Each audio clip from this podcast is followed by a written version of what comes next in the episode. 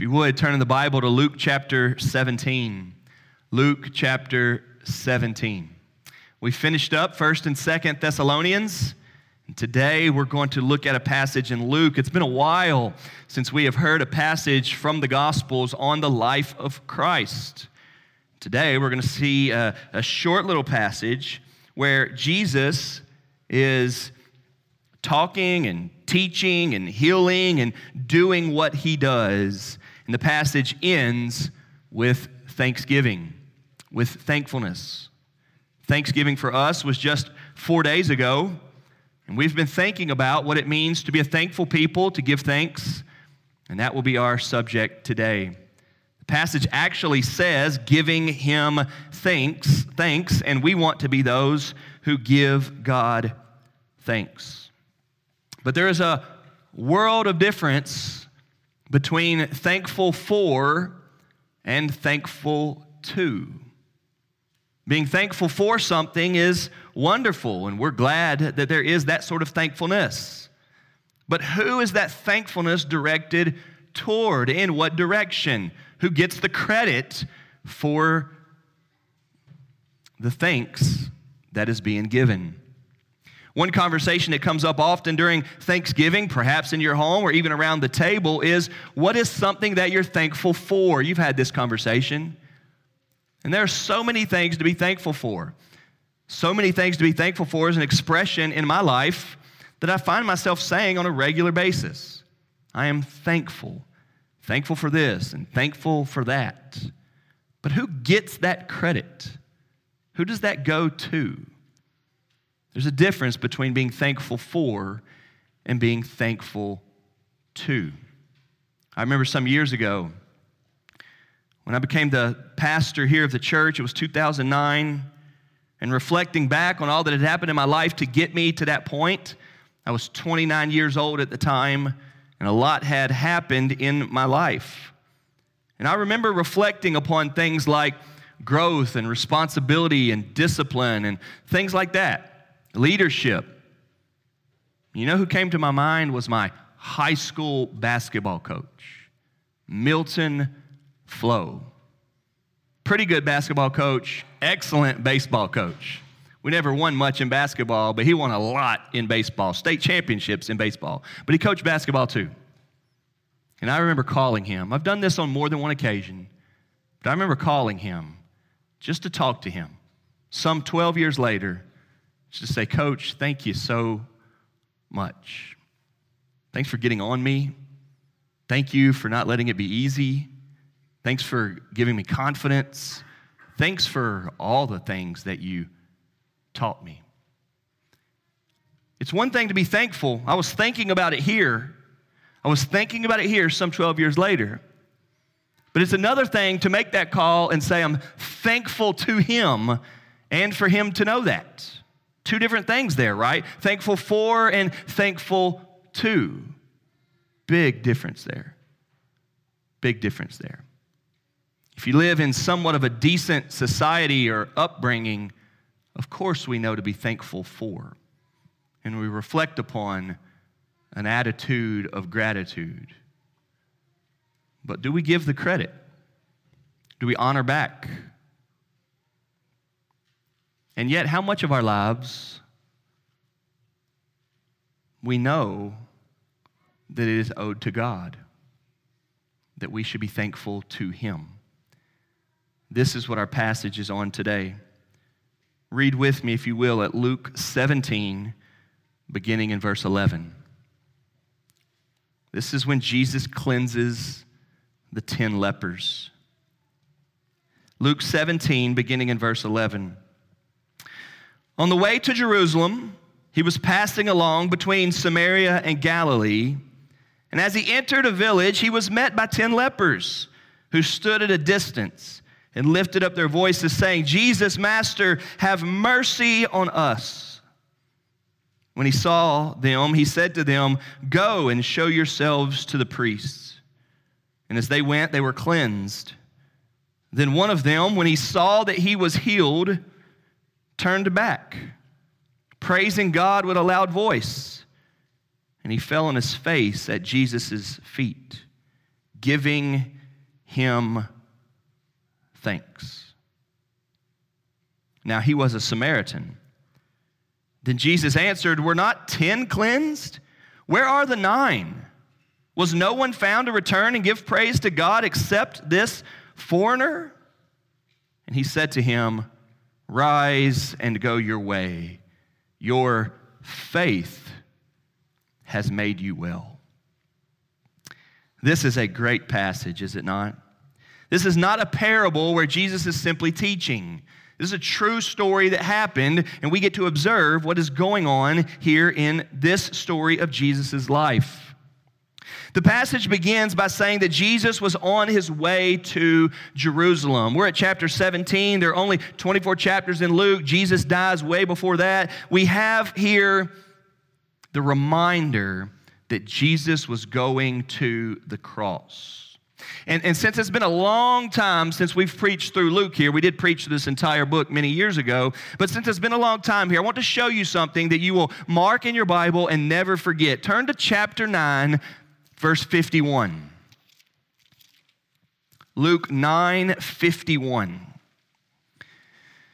This is a huge verse in the Gospel of Luke. This is a turning point. This is where you put a signpost down. You've got to know Luke 9:51 if you want to understand the Gospel of Luke.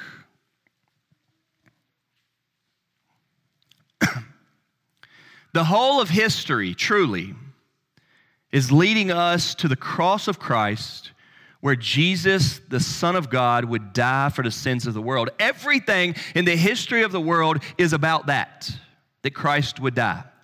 Everything in the Bible is about that, that God would send his son to die for the sins of the world. In Luke chapter 9, verse 51, we read this When the days drew near for him to be taken up, he set his face to go to Jerusalem. for him to be taken up means time for him to die. He knew he had come to die. God knew that's why he had sent his son to die. God knows that the reason why he created the world was for his son to die on the cross, to be the savior of the world. It was the plan of God from the beginning of beginnings, before the foundation of the world, that the Son of God would die as a sacrifice, a loving sacrifice for the sins of the world, so that whoever would believe would not earn their way to God, but would be forgiven of their sins and be welcomed into the family of God through the great love of God. In Luke 9:51, the Bible says, Luke writes that it was time or the time was near for him to be taken up, to be taken up, arrested, beaten, rejected and crucified on the cross. And since his time was near, Luke 9:51 says, he set his face to go to Jerusalem. Set his face means determination it means I've got to go do what I was sent to do. I've got to complete the task. I've got to accomplish the goal. It is time for me to get to Jerusalem, for in Jerusalem I will get to the cross. Luke 9:51 means all of that. So when you turn back to Luke 17, and it says in verse 11, on the way to Jerusalem, it doesn't just mean he happened to be traveling, it means the cross is getting closer. It means the work of Christ is upon us. The dying for the sins of the world, the sinless human being, Jesus Christ, being sacrificed, being rejected by the world, being crucified, is getting closer. He was on his way to Jerusalem for that very reason. he passed along between Samaria and Galilee. And as he entered a village, he's met by 10 lepers. And then the story unfolds.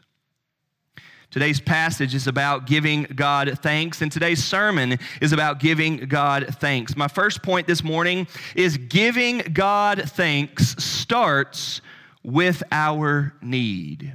I know this is going to challenge you. It's going to challenge you big time. But the Bible teaches us that every single one of us are a needy people. so often in, in culture and in society and in our, in, in our environments, we, we are turned off by needy people, high maintenance people, people that seem to be so needy, people can't seem to, people that can't seem to get themselves together. And yet, the Bible wants us to know instead of us looking down at people that are needy, we are to look in the mirror and see the most needy people. We are needy. This, this passage makes this very clear in regards to lepers. Leprosy is a skin disease. There's a lot of talk about whether the leprosy of the Bible is the same as leprosy today, but no matter how you spin it, we're still talking about a skin disease. Leprosy today means that it will get so bad that the, the body parts will begin to fall off. People will lose fingers or hands or legs through the, through the leprosy. But here, it was maybe not like that and maybe more of just a skin disease where uh, there would be uh, skin discoloration and skin looking like like it was not healthy. All of that meaning that you were unclean, and being unclean meaning that you could not go worship. You were not free to go into the temple in the place of worship to worship God. These people had leprosy. So obviously, they had a huge need. The passage tells us nothing about how much they knew about Christ. Did they know him to be the Savior? Did they know that he's on the way to the cross? It doesn't tell us anything like that. Perhaps all they knew is that he had a reputation throughout the world at this point as being a miracle worker. If there's anybody that can make a skin disease go away, it's that guy, Jesus of Nazareth, the, the carpenter that walked around and treats everybody well. He can do this.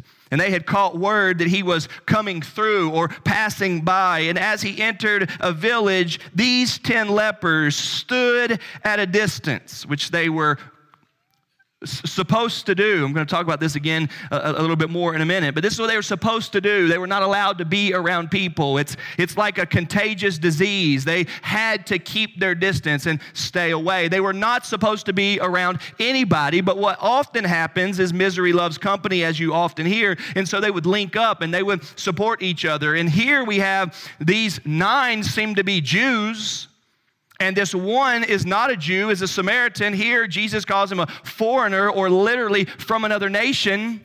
And they have linked up together. They found a common interest or a common bond in the fact that, hey, we all have leprosy. Let's help each other out. And it is out of that, their need, that we get thanks. They stand there together and they lift up their voices, saying, Jesus, Master, have mercy on us. They knew they needed mercy, they knew they needed help. They knew that they could not fix themselves. There was no program that they could go to, no uh, essential oils or high quality lotion that was going to fix things. They needed God. They needed mercy from God. And so we don't know how much they knew, but they knew something enough to say, Jesus, Master, have mercy on us. I know there's a lot of talk these days about praying and how much you pray and what is a good prayer and hey, I don't know how to pray and all of that. We have multiple passages in the Bible where the prayers are about that long and they are as exemplary as anything else. Do not think that how much you pray or how big you pray or how flowery you pray is where the, uh, the key ingredient it is because it isn't. Your need for God is at the very heart of prayer. Their prayer or their cry to Him is, Have mercy on us. Giving God thanks starts with our need. The way the story unfolds is because they cried out to Him, and then Jesus says, Go show yourself to the priest. They go and they're healed. And it is from God healing them of their leprosy that we get thanksgiving to God. Now, albeit just from one, but still thanksgiving to God. It starts with our need. We may not be here this morning with leprosy, but you need to know and recognize and humble yourselves in such a way that you would admit that you are needy before God. They are accurate in asking for mercy, and we are accurate in asking for mercy. We don't deserve things from God. He's the holy one, the big one. He's our maker. He is the one who is worthy, and we are the ones who are unworthy. This passage flows right out of that teaching. Look at the verse right above, verse 10. Luke 17, 10. At the end of this little section, it says, So you also, when you have done all that you were commanded, say, We are unworthy servants. we have only done what was our duty. The Bible teaches us, listen to me, to find our worth in God. The Bible teaches us to find our worth in God. And when we try to separate our worth from God, we are to recognize that there is no value there. We find ourselves as unworthy when we are rejecting the God that gives us worth. Human beings and all human beings have worth because God made us and made us in His image and made us in His love and made us for Himself. But we are to recognize that and find our worth in Him. In that direction as our lives move toward God, as they should be moving toward God, it is there that we can cry out to Him God, I'm unworthy. Have mercy upon me. God, forgive me. God, receive me. God, help me. Here is their prayer.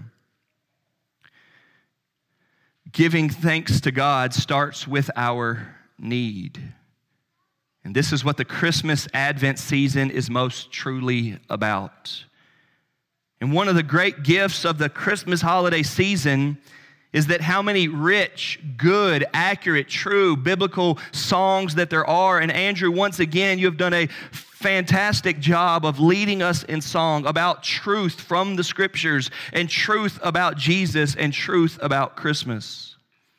The Advent season, the Christmas season, is about us being a needy people. But because we could not save or fix or help ourselves, God came to us. God did not send us a, uh, a self help manual. God did not send us uh, 10 steps to being better at life. He came to us, became one of us, lived the lives we lived, was tempted in every way, rejected and avoided the sin and temptation all the way through, and then offered himself up as a sacrifice for us. No greater love has anybody than this that Christ, the godly, would die for the ungodly. Life has a way of bringing us to a place where we recognize that we cannot do it on our own. Life will point us to needing God.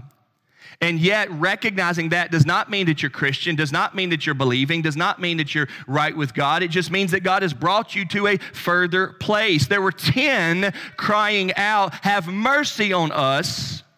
10 got the benefit of the goodness of God. One responds back in thanksgiving to God. One responds back with praising with a loud voice. One falls down at the feet of Jesus. All were needy, all wanted their needs fixed or helped or met, yet one responds. We must recognize that life will bring us to this point, but our response to it makes all the difference we must recognize that we need God. If we really want to be thankful to God, we must recognize that we are needy before God. The amount of pride and the amount of arrogance and the amount of, uh, of just not believing that goes into us thinking that we're not that needy is uh, wrong in the sight of God. We need Him. Sometimes we recognize our needs as merely physical, like these guys here who have leprosy. They just have this horrible, nasty skin disease and they want it fixed. Nothing wrong with that. When I am sick, I want it fixed as well. Sometimes it's physical need, but sometimes it is emotional need, and we are very familiar with that these days. Always, it is spiritual need. Every human being is spiritually needy. We need forgiveness of sins. We need God to restore unto us that which we were created for. We need God to make new in us that which is now flawed because of our sinfulness. We are spiritually needy. Here, the lepers cry out to God because of their need of their skin disease. Today, the first Sunday of Advent in 2021, may you give thanks to God, beginning with how much you need Him. Not just that your home needs Him, not just that your relationships need Him, not just that your bank account needs Him, not just that your health needs Him, but that you who you are in your mind and in your thoughts and in your heart and in your feelings and in, in your life that we need Him. Giving thanks to God begins there. But secondly, giving thanks to God not only starts with our need, but it stems from any person.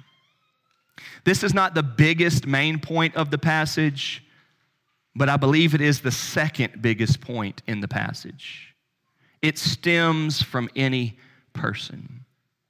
This passage proclaims to us in a huge way that we should not be about discrimination, that we should not be about racism, that we should not be about assuming certain things. Jesus is on his way to Jerusalem. In so many ways, Christianity and the, the Word of God and the people of God began with the Jews and Judaism and Abraham, Isaac, and, and Jacob.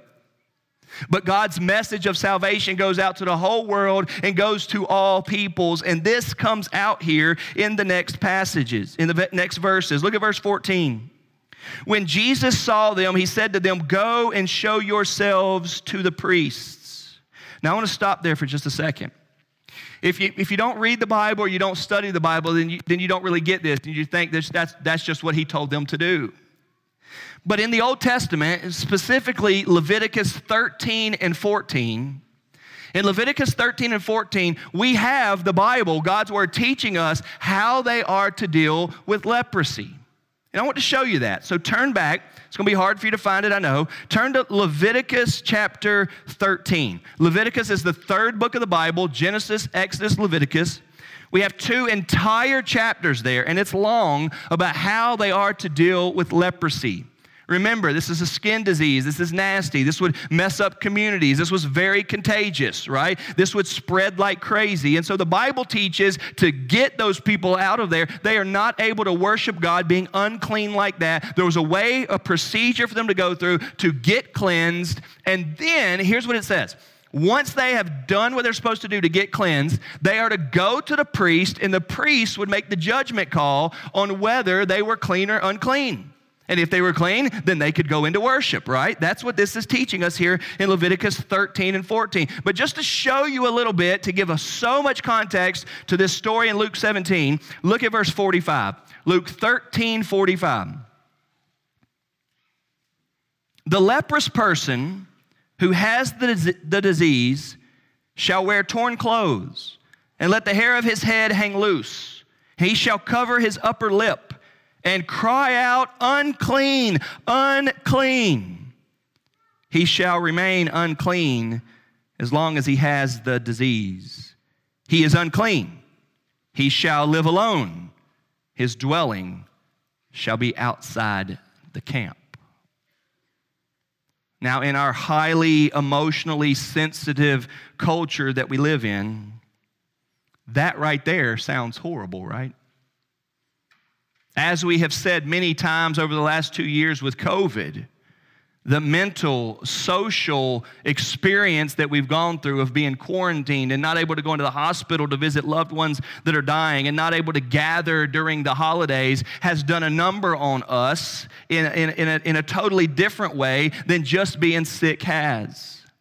Leprosy is really bad to have but also being told you can't be around anybody, you need to be outside of the camp, you're dirty, and the whole time you've got to wear clothes that show that there's something wrong with you, they're torn, and you need to make sure that you're crying out, unclean, unclean. Let's make sure everybody stays away from me.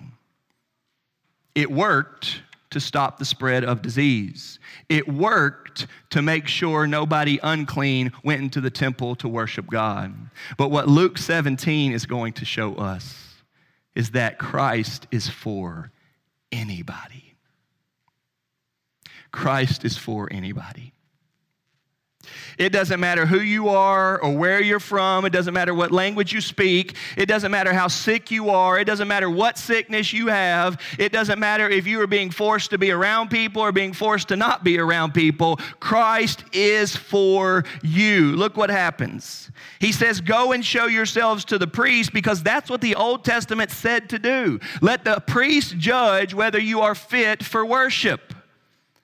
As they were as they went they were cleansed. They weren't cleansed by the priest. They weren't cleansed because jesus had a special medicine. They weren't cleansed because jesus touched them. They were cleansed because god was pleased to cleanse them. Does everybody understand that as they went they were cleansed then, verse 15, one of them, when he saw that he was healed, so he's walking with leprosy to the priest with all 10 of them, and all of a sudden he's like, it's gone. How'd that happen? Who did that? Who can I say thank you to? Who can I praise right now that this horrible thing that's got me living outside the camp, that's got me screaming out, I'm unclean, here's the sign of me of how much nobody wants to be around me, it's all gone. I- am better. I can run home to Thanksgiving dinner. I can go hug my mom. I can go be with my kids. I can go do anything that I want to do. How, how did this happen? And he's aware that the Son of God Jesus Christ, the Lord of all creation, the one who is worthy of everything, did that. Jesus did it. And so, when he saw that he was healed, look at all these things he did. He turned back. Now, it doesn't say if he's like, guys, we can't just take the blessing. Y'all gonna come with me? It doesn't say they had that conversation. He could have just done and just took off sprinting. Now, remember, he's the only one there that wasn't a Jew. So there, there were some tensions, there were some disconnects. Those guys are hurrying on to the priest. They're more committed to the system than they are to the Savior. And that's a sermon in and of itself, is it not? He turned back, verse 15, praising God with a loud voice. Can you imagine? This brother is running and sprinting and hopping and skipping and singing and rejoicing. His hands are in the air. His voice is loud. Everybody's going, Who's that Looney Tune sprinting down Fairdale Road to get back to where he came from? Who is that person that is so happy and excited and rejoicing? Who's that singing God's praises? Who is that guy? And when he gets there, verse 16 says, He fell on his face. What a nice place to be at Jesus' feet, giving him thanks. And the Bible makes clear in the very next sentence, seems almost out of place there, but Luke has a message for us. Now, he was a Samaritan. That guy was a Samaritan. That guy was not growing up religious. That guy did not grow up memorizing Bible verses that guy's not from the Jewish line. So Jesus responds in verse 17, although you know he was thrilled that that guy was there, but Jesus asked the questions that I think any reasonable person would ask. Hey, weren't there 10? Weren't there 10 people cleansed? Where are the other nine?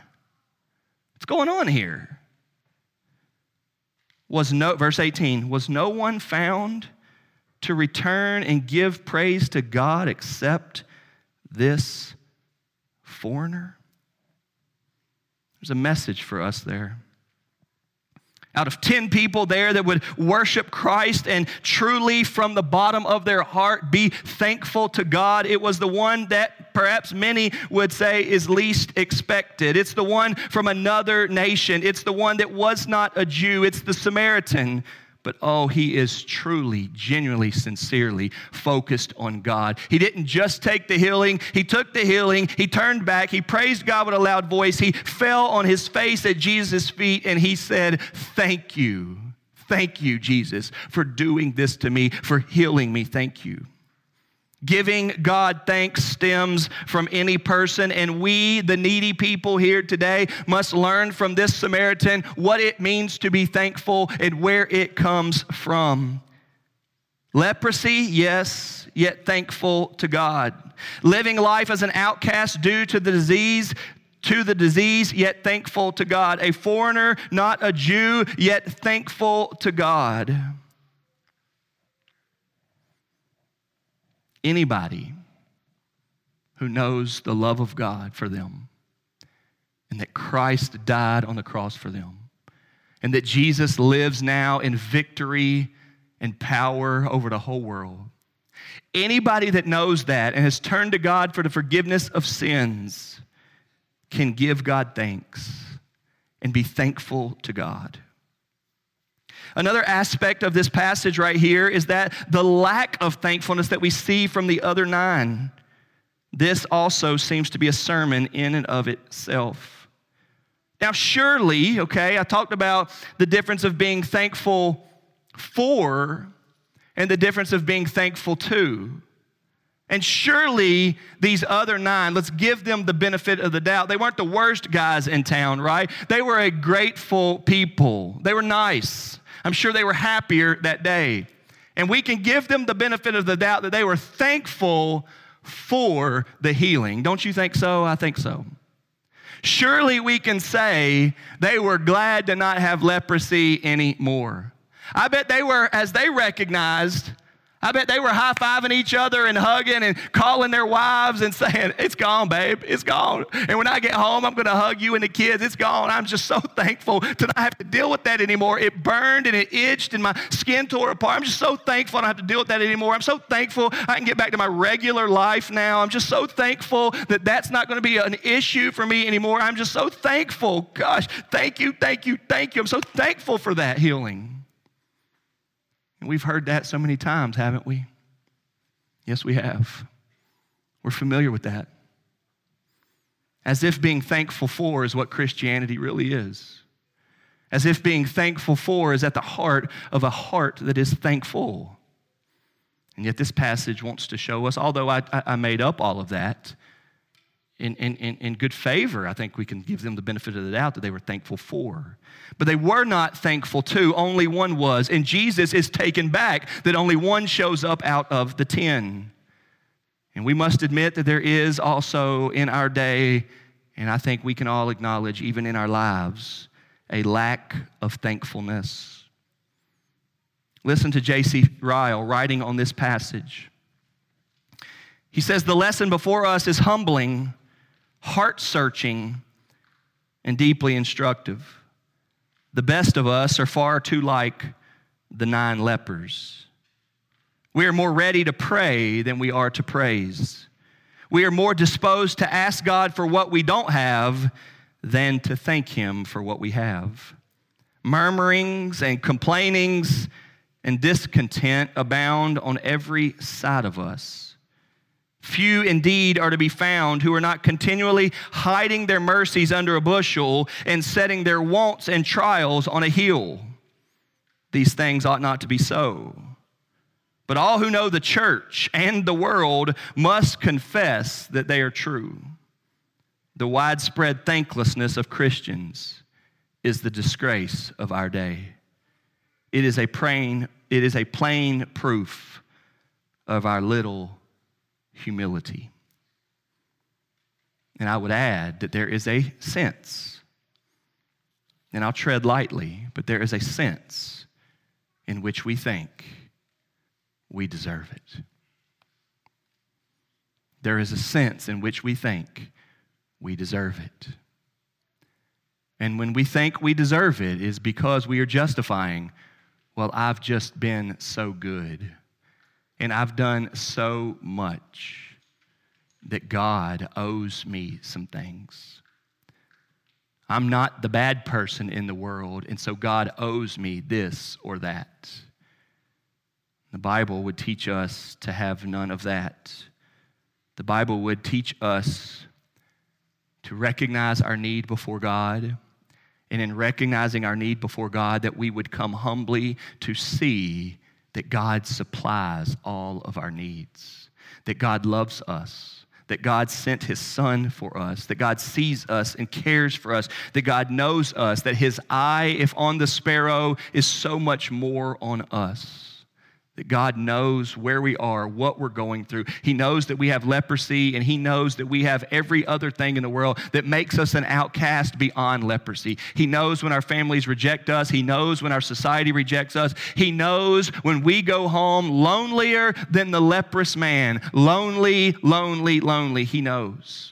And yet he tells us that his love for us is greater than any love there is, that his love is better than life, and his love is an everlasting love that will forgive all of your sins and welcome you in through adoption into the family of God. And we can be thankful to God. Giving thanks to God stems from any person. There were 10 and yet one turned back to say thank you. I want to ask you how good you are at saying thanks. You know, when you do something for somebody, there's a real sense of just being realistic that they should be saying thank you.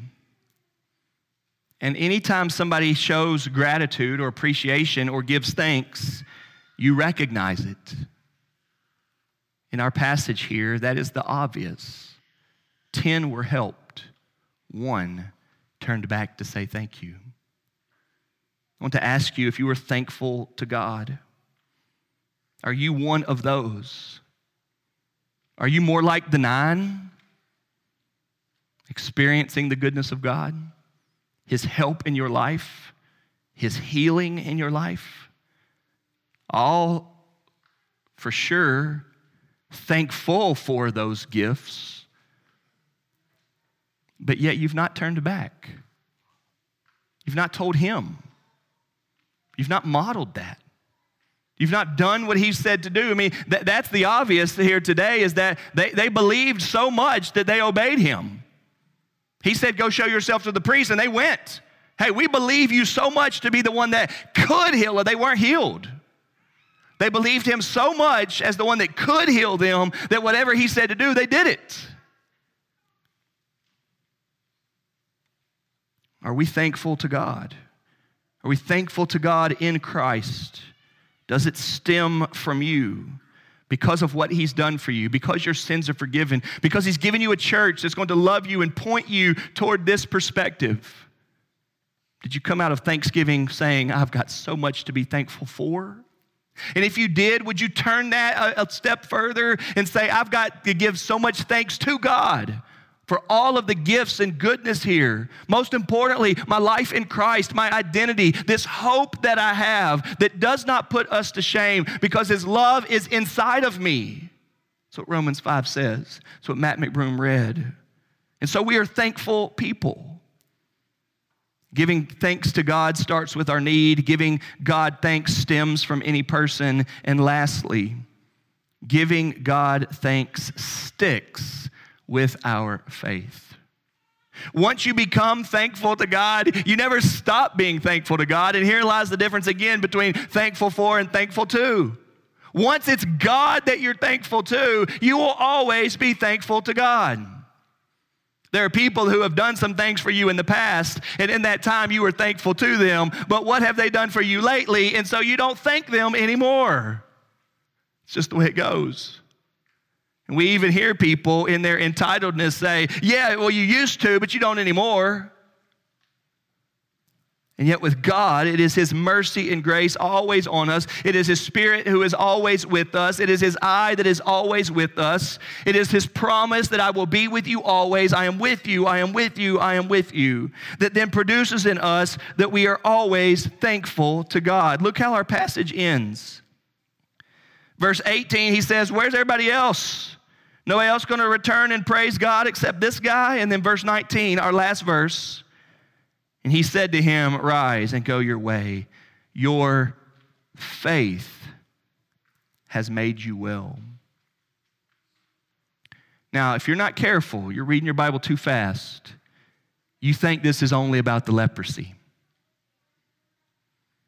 Ten were healed physically, one was healed spiritually. Don't miss that. Ten got the benefit of the power of Christ to heal the leprous disease.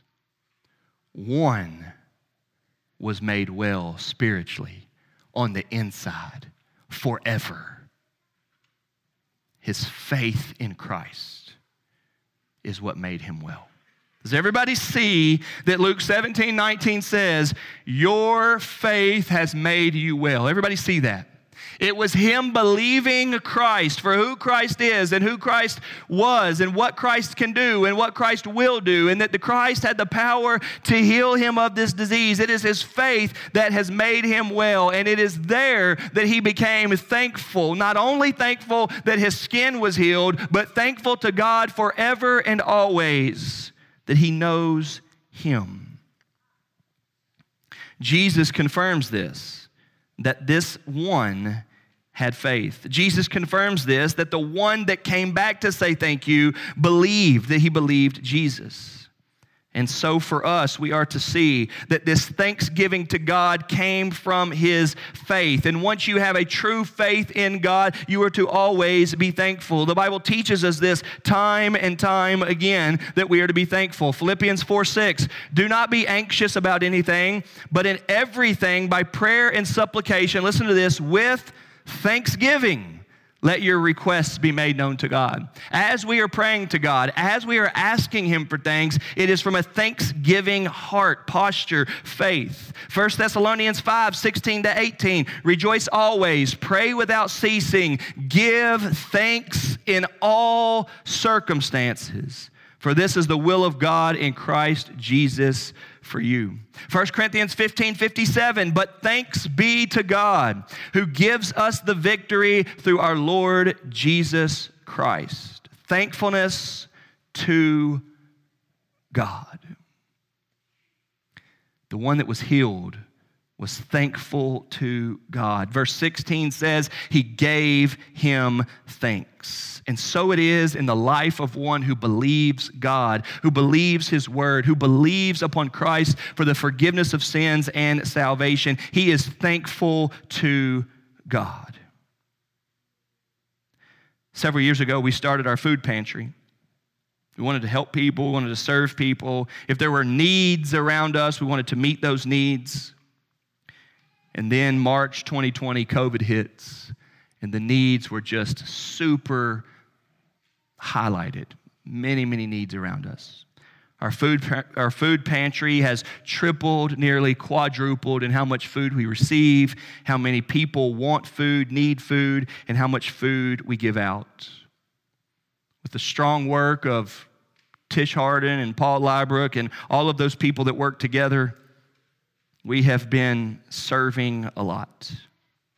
Because of that, there has been a lot of recognition. The three different news stations have been here. An online newspaper has contacted us. Uh, the KBC has contacted us. There have been several, several different things where they've come here with video cameras and microphones and wanted to talk to us and interview and all of that.